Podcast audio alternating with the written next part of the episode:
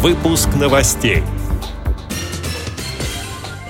Всероссийская общественная организация «Союз добровольцев России» проверила регионы РФ на доступность. Вице-президент ВОЗ Владимир Вшивцев указал на необходимость поддержки реабилитационных центров и предприятий, где работают инвалиды. В Кемеровской библиотеке для незрячих и слабовидящих прошла тифлопанорама «Все богатство человеческой мысли, духа, красоты». В Уфе состоится республиканский культурно-спортивный фестиваль учащихся коррекционных школ.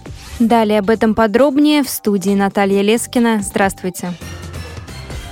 Всероссийская общественная организация «Союз добровольцев России» при поддержке Центра информационных коммуникаций «Рейтинг» провели исследование, посвященное доступности в регионах РФ объектов социальной инфраструктуры для лиц с ограниченными возможностями здоровья.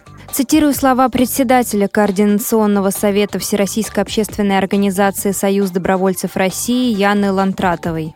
Ходе исследования выяснилось, что, к сожалению, степень доступности городской среды для инвалидов далека от совершенства. Так, для инвалидов по зрению доступной является только 32% общей инфраструктуры. Причем 81% от этой доли является некачественным. Получается, что объект доступности формально присутствует, но он не отвечает потребностям инвалидов. Тактильная плитка может быть уложена в разнобой. Звуковые сигналы светофора могут отставать от световых сигналов, а это уже ситуация ситуация опасная для жизни инвалидов. Конец цитаты. Как сообщается на сайте inform24.com, чтобы решить проблему, Союз добровольцев России может взять на себя инициативу, направленную на создание системы, внутри которой будут взаимодействовать строительные организации и инвалиды, а добровольцы в этом случае будут осуществлять организационно-посреднические функции.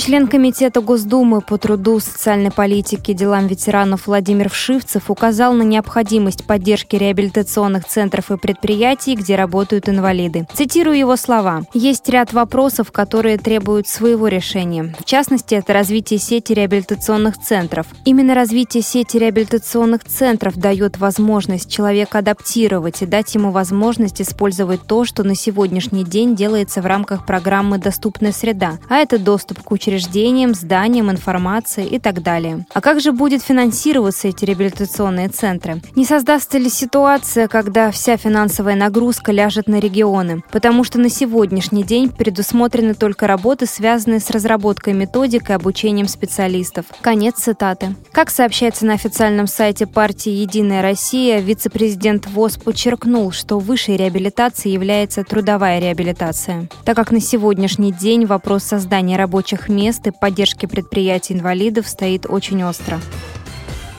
честь 55-летнего юбилея в Кемеровской библиотеке для незрячих и слабовидящих прошла тифлопанорама «Все богатство человеческой мысли, духа, красоты». Мероприятие было посвящено всему нетрадиционному, что вошло в жизнь читальни за последние годы. Гостей мероприятия познакомили с электронной коллекцией сказок и с аудиосборником «Голоса Кузбасса». Также в программу тифлопанорамы вошла презентация аудиокниг «Магнитные лужи» и «Они писали о войне». Встреча завершилась презентацией применения 3D-технологий в работе специальной библиотеки компании «Виктория», сообщает газета «Кемерово».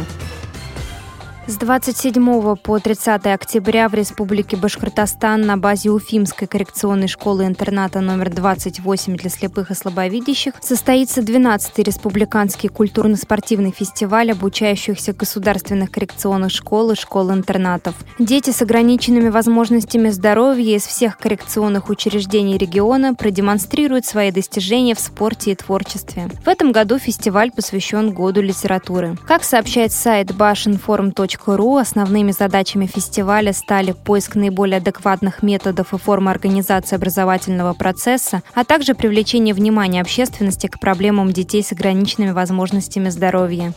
С этими и другими новостями вы можете познакомиться на сайте Радио ВОЗ. Мы будем рады рассказать о событиях в вашем регионе. Пишите нам по адресу новости собака ру. А я желаю вам всего доброго и до встречи.